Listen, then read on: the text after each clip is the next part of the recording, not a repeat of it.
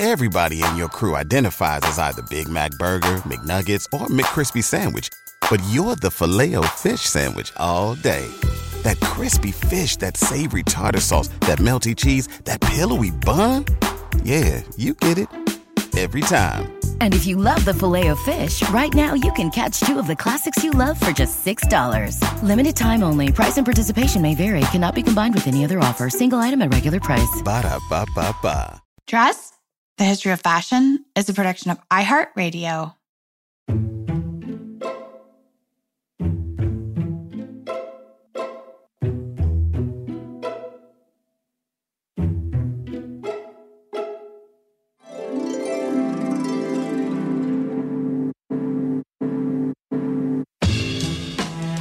With over 7 billion people in the world, we all have one thing in common. Every day, we all get dressed. Welcome to Dressed, the History of Fashion, a podcast that explores the who, what, when of why we wear.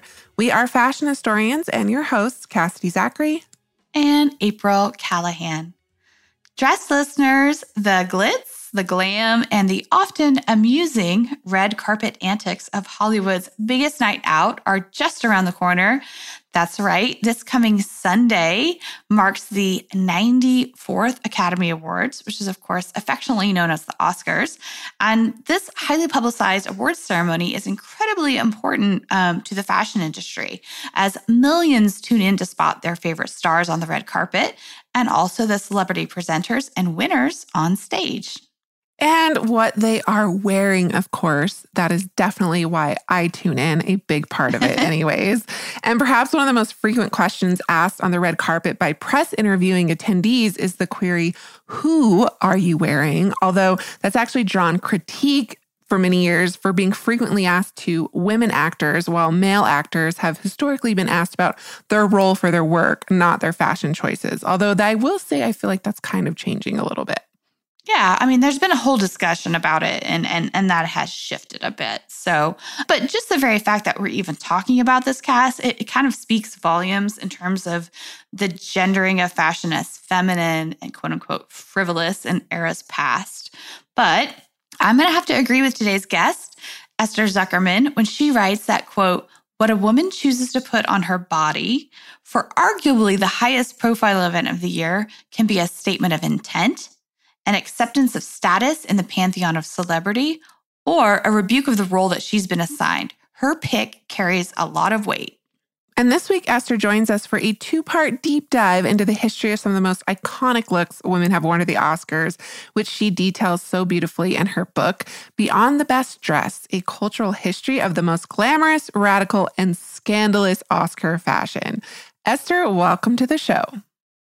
Esther, thank you so much for joining us to speak about your very recently released book, Beyond the Best Dressed. Thank you so much for having me, April. I'm so excited to chat with you. Yeah, us too. So, um, just a little bit about the book. In the book, you have selected more than 20 individual looks that were worn to the Oscars over the course of its now 90 plus year history. I can't even believe that it's been that long, but it has. And as you note in the subtitle of your book, some were selected for their glamour, but others were selected for their political or scandalous nature. And I think we're going to dish a little bit about a few of the looks from each of these categories. But before we do, I'm kind of hoping that we might speak a bit about the early history of the Oscars, because I'm guessing that a lot of people don't really know so much about this. When was the Academy of Motion Picture Arts and Sciences first established? By whom and why? So it was established in the late 1920s. The first ceremony took place in 1929, and it was established by Louis B. Mayer, um, the sort of the famous Metro Goldwyn Mayer controversial head honcho. And the really interesting history of the Oscars, which I feel like gets into a lot of some of the political nature of the Oscars is that essentially the Academy was established as like a union busting measure by Louis B. Mayer within the sort of different crafts of Hollywood at the time. There were sort of rumblings about forming unions, advocating for rights.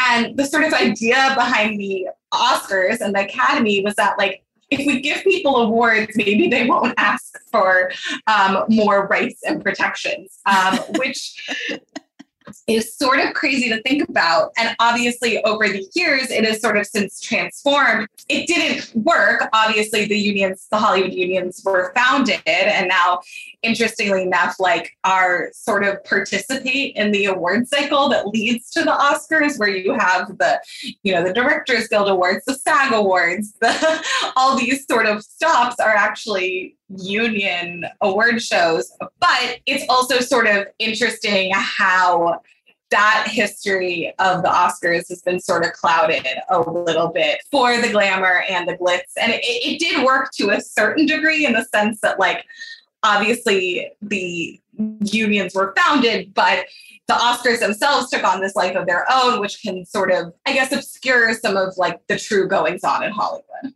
Right, right, right. It's it, it's kind of like a PR mechanism. I would I would argue. Yeah, of course, exactly. right.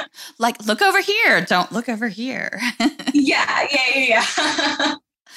so I was thinking about this as I was preparing to talk to you, and I have no idea why the award is actually called an Oscar. What is the reason behind that? So, I mean, the the legend goes that Margaret Herrick, who the Academy Library is named after her, she was a librarian for the Academy, and the sort of joke that she joked that the statue looks like her uncle Oscar, um, and then that's how it sort of got the name over the years. That's sort of what the how the legend goes. Oh, that's fascinating. Is there like a specific role within the Academy itself that the Oscars play, or or were they kind of like co-founded at the same time for reasons which you already touched on? Yeah, they're they're co-founded at the same time. Like the Academy and the Oscars are like one in the same. Really, it was like founded as an awards mechanism. Mm-hmm. So I want to know a little bit more about the very first ceremony. My understanding is that it's it was very different than the Oscars as we know them to be today.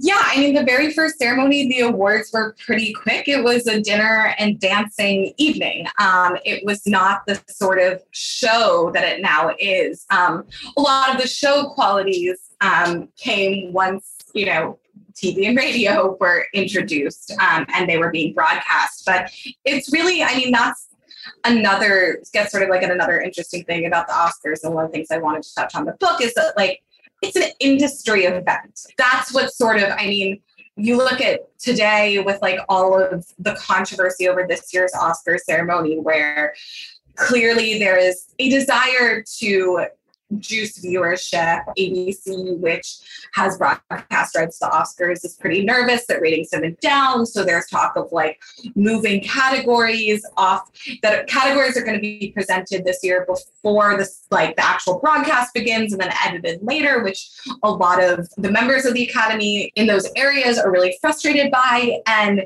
the weird thing about it is like, yeah, it was started as an industry event, an insider event, but it's sort of taken on this life of its own, where it's supposed to be sort of a global celebration, or at least US sort of based celebration, sort of on the scale of like the Super Bowl where people will turn in, but for arts and culture. So that's what sort of, you know, it started as a small thing, like people have a dinner and dance and party, you know? Yeah, and, and, you know what? There's actually a parallel within the fashion system. I mean, the Oscars and fashion are are completely intertwined. Once we probably get to year two, and I think we're going to get that in a second. But a lot of people don't realize that it wasn't until like the 90s that fashion shows became something that was more than an industry event. Like in the 1950s, you were an editor, you were a client, you were a like a fashion illustrator you are part of the industry if you were going to be invited to a fashion show and it's kind of it's kind of the same thing. Totally totally. So let's talk a little bit about what happened in terms of oscar fashion when we transitioned from the first year to the second year in terms of the images that we do have.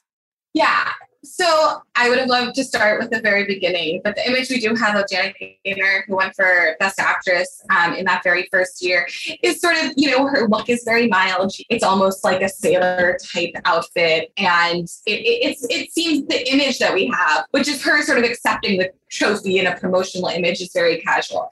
In the second year, Mary Pickford won for a film called Coquette. And she was a silent movie star who this was her first speaking role. The image that we do have of her is this very glamorous blue dress. I'm not sure if it was actually beaded, but it has a sort of an embroidery on it. And she's wearing pearls. She's sort of standing by the Oscar looking very, you know, what we know and expect of an Oscar outfit. Basically, we, we don't know. It might have been a Lanvin dress. What we do know is that Mary Pickford was influential in starting the Academy. She was married to Douglas Fairbanks. They were also instrumental in founding the United Artists which is still a major motion picture company. And one of the interesting things about her that I sort of wanted to fold in is that not only was she wearing this very beautiful, very glamorous, very sort of traditionally quote unquote Oscar outfit, she also sort of established the idea of like Oscar campaigning, which I I think is so entwined with this. At that point, the awards were not like it wasn't the whole guild. The awards were voted on um, by a small team of members. She invited them all over for tea. She wanted to win this. She saw it as the sort of status item that it now is. The movie actually had gotten like pretty bad reviews and her so had her performance. So it's really fascinating. And she reportedly shipped over, you know, had a shipment of dress is brought over from European couture houses with the idea that one of them might have been her Oscar dress. We don't like know for sure, but she definitely did import a lot of outfits. So she knew that she wanted to be dressed up for the occasion. Yeah, and I think it's really interesting because if you look at Janet Gaynor's outfit, it's almost like high-end quote unquote sportswear, right? She's wearing socks with these little flat like I don't want to say sneakers, but they were sports shoes of that era, right? It was a very casual look. And then all of a sudden, Mary Pickford swoops in and basically creates the template for what we think of as a Hollywood actress going to the Oscars, which is fascinating. Yeah, completely.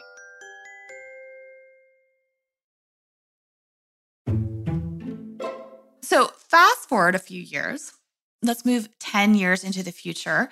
And in 1940, Hattie McDaniel became the first Black recipient of an Academy Award. She won for Best Supporting Actress. So I'm hoping you can tell us a little bit about why the role that she won for was even somewhat controversial in that time and a little bit later and continues to be. And then also what she did decide to wear to the awards. So Hattie McDaniel won for playing Mammy in Gone with the Wind, which, as I'm sure some of your listeners know, is still one of the most uh, controversial movies of all time.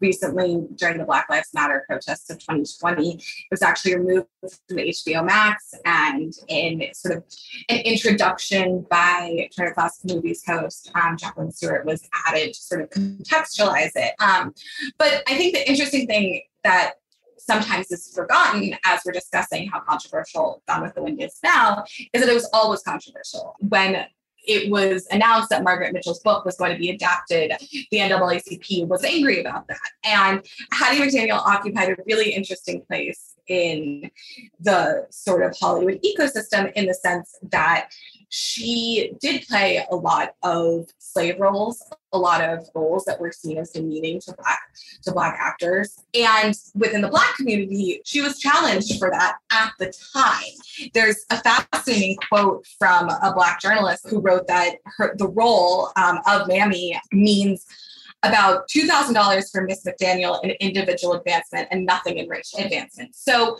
by the time the film came out, there was already this discussion that we think of as sort of like a modern discussion, but it wasn't.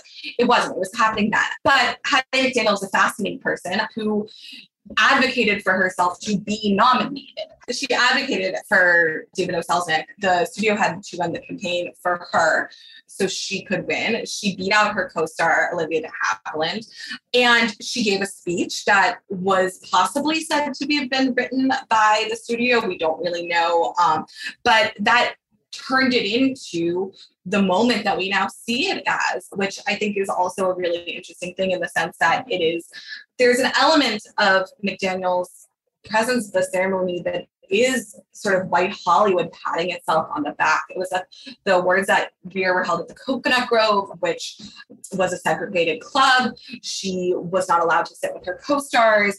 And then her win was praised and celebrated by all these people who were still excluding her. In terms of what she wore, we don't really know a lot about the provenance of her outfit. Um, it was a aquamarine dress with a little coat, but she wore these gardenias um, on her shoulder and in her hair. And I thought it was really interesting that she referenced gardenias a lot. She said that she wanted to be buried with gardenias. And it's also another thing that I think is so interesting is that when Mo'Nique won um, for her role in Precious, she wore gardenias in her hair as a tribute. Um, so gardenias have taken on, you know, at the Oscars this moment, this sort of homage to McDaniel and her place in the world.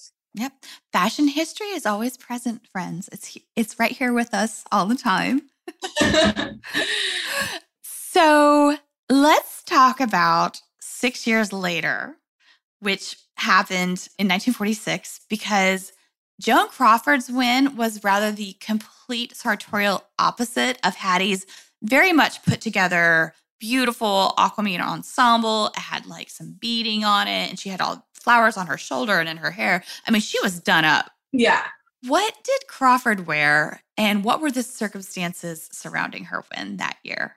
So, Joan Crawford, sort of notorious in history for being a, a diva, maybe is the right word. Um, she's sort of notorious for her attitude and her stridentness. And she did not go to the ceremony that year. She was maybe sick. She was maybe didn't think she was going to win and didn't want to lose in her autobiography, she writes that she was shaking with chills and a fever. Um, she was dressed to go, but you know she was told no way. The legend has it that maybe it was a little bit more of a decision that she didn't want to lose because it was predicted that Ingrid Bergman was going to win. And now um, Joan Crawford was nominated for Mildred Pierce, which is a wonderful, wonderful noir film. And she was possibly sick, but not sick enough that she didn't have, you know, eventually end up getting dressed in this peignoir with a full face of makeup and hair and hair and pose with her trophy in bed. Um, what, like a photographer's already there, friends. Let's just say that. Yes. um, the nightgown was designed by the in-house costume designer for MGM. That's like a lot of early Oscar outfits sort of had this relationship with the studios where the costume designers for the studios were also dressing stars for the ceremonies. Um, not entirely, that wasn't like entirely true, but it was sort of that was what fashion looked like a little bit more. You know, when she gave this amazing soundbite that she voted for Ingrid Bergman herself, you know, very sort of modest and humble. But, you know, the images we have for her, she's looking totally glamorous, totally done up from her sick bed, holding her Oscar, um, which I just think is wonderful. I know. It's so Joan Crawford, too. yeah. through and through, all the way.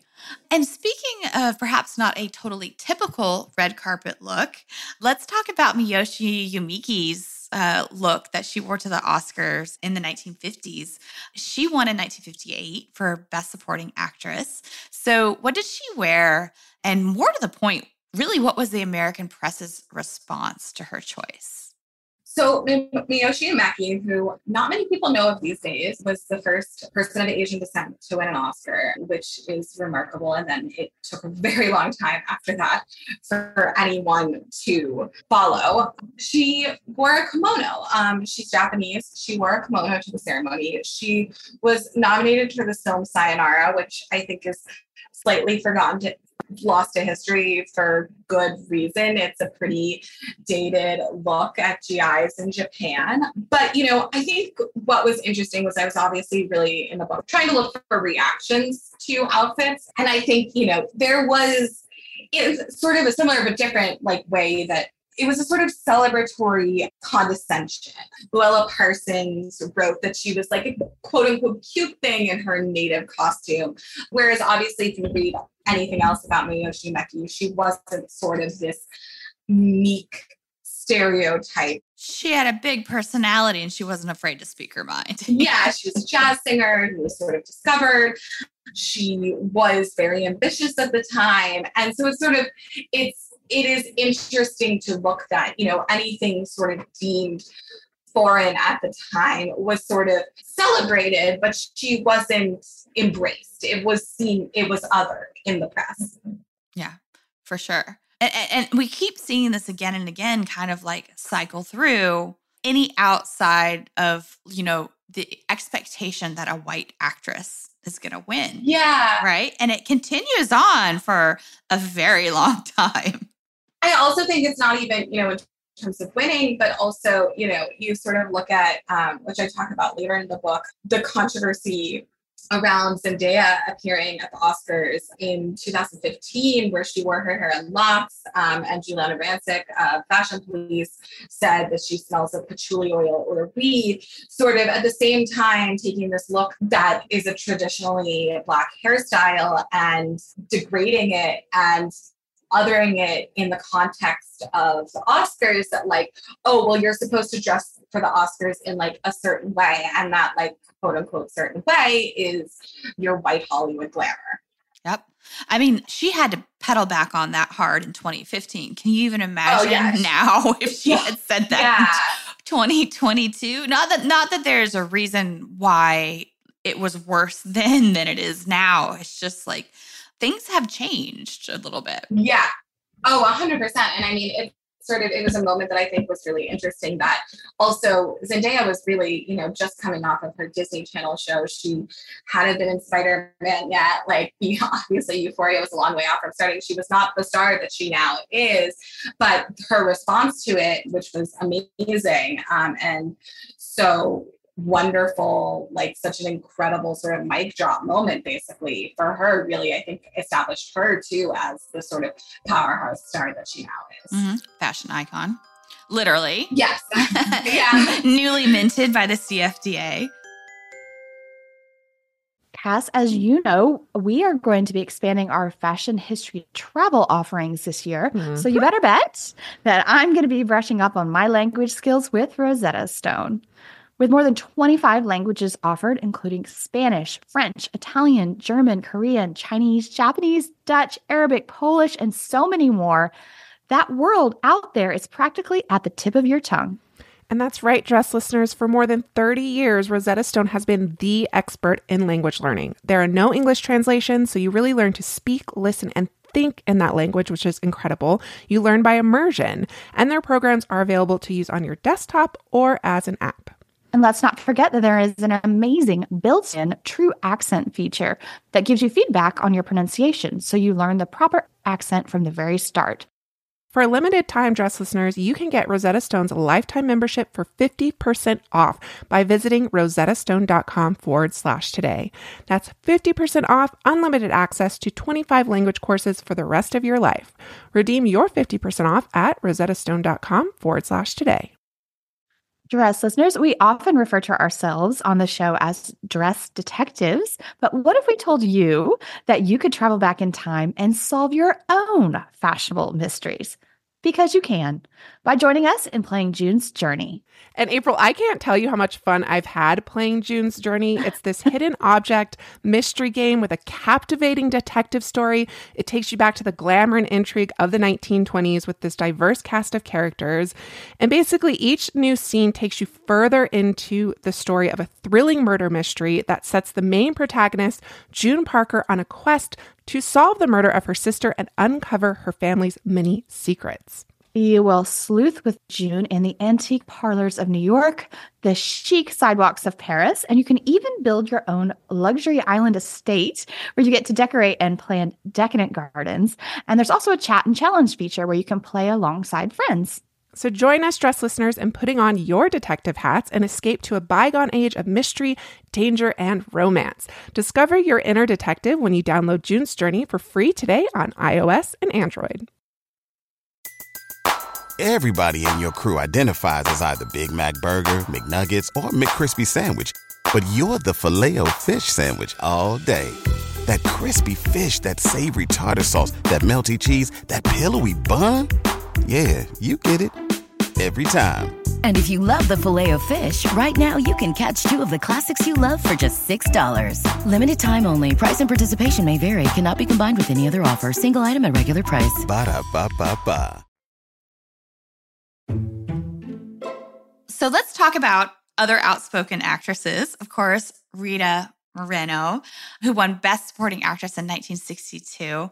You write in the book that at the time she was considered, quote, Hollywood's most outspoken actress. So, what was it that she was so vocal about at that time? Can you tell us a little bit about what she wore in 1962? And I, I just love this so much how the what she wore in 1962 got a reboot in 2018. Um, so the most amazing thing is obviously Rita Moreno, who is uh, a legend um, through and through, wore the same dress, a modified version of the same dress that she was wearing when she won in 1962, back when she was presenting in 2018. It had been slightly amended. It, it they sort of they made it uh, sleeveless as opposed to a bateau top. She added some gloves. Um, obviously, her hairstyle had changed, but incredible, like incredible that anyone could do that. Like, and still fit um, in it. She's amazing. Yeah. It's because she's in that dancer's body. Yeah. And also that it had been preserved so well. Um, it's this amazing dress that she actually, you know, she got it in the Philippines after she made West Side Story. She was shooting this B movie, Cry of Battle. She really sort of, you know, and which gets into one of the reasons that she was called um, in the press at the time Hollywood's most outspoken actress. This is that both then and now, Rita Moreno was speaking out about the lack of roles for Latinx actresses in Hollywood and how she was often sort of pigeonholed as for this sort of generally quote unquote like foreigner. Um, they, they didn't have any roles that were like fully fledged Latinx character. She played a lot of different ethnicities. And that if she was playing um, a Latinx woman, she was sort of, it was the quote unquote spitfire. It was really reduced to a certain thing. And Anita in West Side Story, which Ariana DeBose is up for playing the same role this year and is probably going to win, was more developed than that. And she sort of expected that this moment, that this Oscars moment for her that she had would lead to doors opening. And it really, like, the shocking thing is it really didn't. She struggled in the years following. And it wasn't until later in her career that she sort of regained the status that she now has. Yeah, well, and and you know what she did? She went in there and kicked those doors open herself because I referenced that she won an EGOT for any of our listeners who might not know what that is, it's not even a trinity. What do you call a four times thing? So yeah, there, sure. there are very, very few people in this world who have won an Emmy, a Grammy, an Oscar, and a Tony Award. So when we say EGOT, she won all of them. And so, you know, she did it herself. She kicked those doors down and broke that glass ceiling. All right we're still on the theme of politics in terms of like our Oscar fashions at this time. So, also somebody not afraid to shy away from the political implications of what to wear to the Oscars is Jane Fonda. She won in 1972. So, what did she wear and how did her choice fit into her very vocal activism at the time? So Jane Fonda, when she won for Klute, which you, you haven't seen, it's an amazing movie directed by Alan J. Pakula. It's just I saw it as a kid, and it kind of like I was like, maybe I was too young to see that movie when I saw it. Yeah, you're probably too young to see it when you saw it. Um, she wore this Yves Saint Laurent suit that she had in her closet, um, a very stark Yves Saint Laurent suit with a high, you know, sort of quote unquote Maoist collar. And one of the reasons she chose it was I mean, this is, wasn't her first Oscar nomination, but it was really in the height of her anti Vietnam War activism. And she sort of she knew that she was coming to the Oscars this, that year with a lot of eyes on her. Basically, there was a headline that I found um, at the time that it was, you know, the fact that she'd even been nominated was proof that the Academy was not, quote, vindictive because she had, you know, because she had been so outspoken and she had been sort of starting to be seen as like a pariah in the industry for her activism. And you know, she wanted to say a lot without saying much at all. So she wore the suit, which is a gorgeous suit, by the way, like an absolutely stunning suit. Also, something that she just happened to have, which like incredible. But that was also very stark. It's black. It's not, she wasn't wearing sort of a, you know, sparkly dress the way we expected to. Um, and she got up there. She actually asked her father, Henry Fonda, for advice on what to say. Um, she didn't know what she wanted to give a big speech sort of addressing her activism or sort of go a different direction. And what she actually was saying was, you know, there's a lot to say, but I'm not going to say it right now, um, which I think spoke, speaks volumes, which is sort of the same thing that she did with her outfit. She is saying a lot without saying much at all. Yeah. And, and extremely covered up. I mean, literally mm-hmm. from neck to wrist. Yeah. So, yeah. You know, at this point in the 70s, we're accustomed to seeing a bit of skin on the female actors that are like nominated. And Jane Fonda is also known for, you know, Barbarella. Being, yeah, Barbarella. she she was famous as a glamorous sex symbol. So you know, and her hair is also in that sort of mullet, which was also on her mugshot, which her her very famous, very iconic mugshot. So mm-hmm. I did go back a tad and I I re like when I was like, oh, I watched this when I was a kid. And I think it kind of messed with my head. So I went back and I watched a few scenes and I was like, yes, I have seen this. Yes, it did mess with your head. And yes, you still want her hair. So yeah. Yeah. There might be a fashion mullet in my future. Just saying. I uh, cannot. I have way too curly hair to pull it off. I would love to, but I can't. All right. So let's fast forward to the next year, 1973. Diana Ross, one of my all time favorite fashion icons, Mahogany. Please, listeners, if you have not watched Mahogany, watch it. She plays a fashion designer. It's like delicious, like 70s fashion. But Diana Ross wore not one, but two looks to the Oscars. So, what did she wear? And Esther, why did she perform a costume change? So, I was really fascinated by this because I wanted to write about the image best associated. She was nominated for playing Billie Holiday in Lady Sings the Blues. Um, and the image best associated with her at the time is this sort of this very 70s, as you said, satin silver suit designed by the legendary, I keep saying legendary, but it's true, designed by Bob Mackie, who I'm sure we'll talk about in the context of Cher. But then as I was looking, I noticed that she actually changed for the ceremony, and there aren't a lot of photos of her other outfit. There's not really a record of it. And the truth of the matter is, is she believed she was going to win. She didn't. She lost to Liza Minnelli, um, who in Cabaret, who was famously wearing Halston, um, of course. Of course. but I actually I spoke to Bob Mackie for the book, who was so gracious with his time, and he describes her other outfit that we don't really know as it, he said it had a wonderful little white collar on it. Um, it was very demure. It had embroidered here and there in the dress. Um, she looked beautiful. He said, I mean, Diana looked great in everything, which obviously.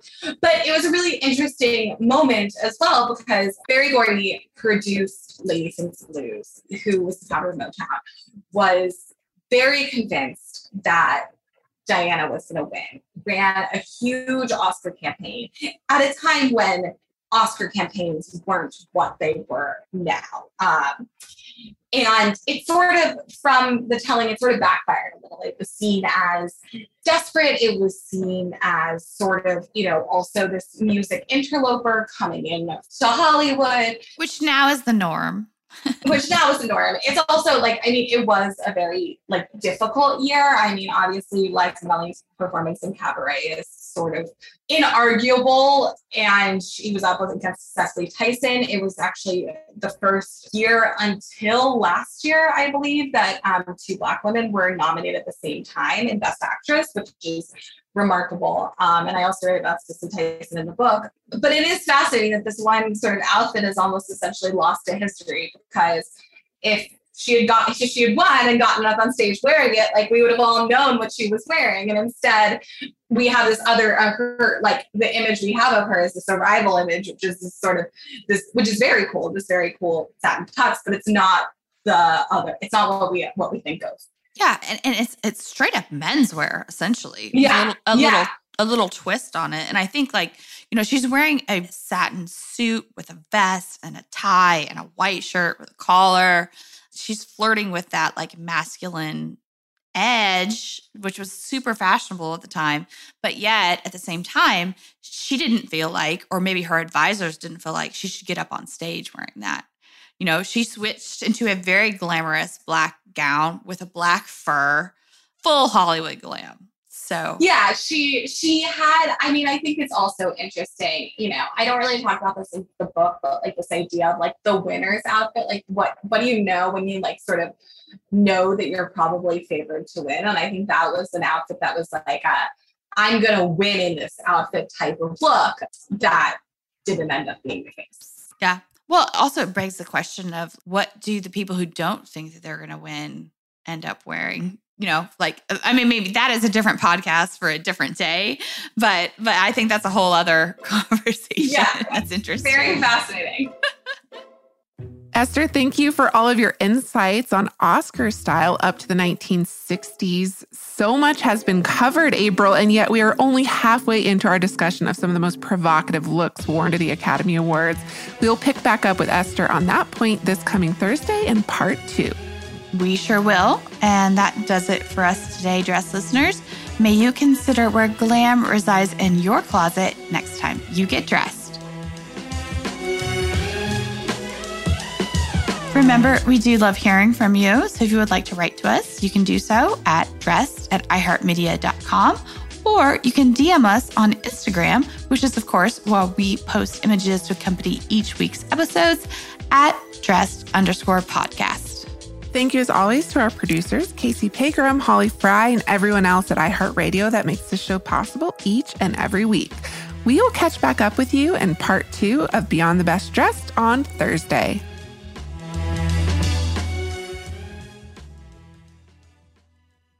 Dressed the History of Fashion is a production of iHeartRadio. For more podcasts from iHeartRadio, visit the iHeartRadio app, Apple Podcasts, or wherever else you listen to your favorite shows.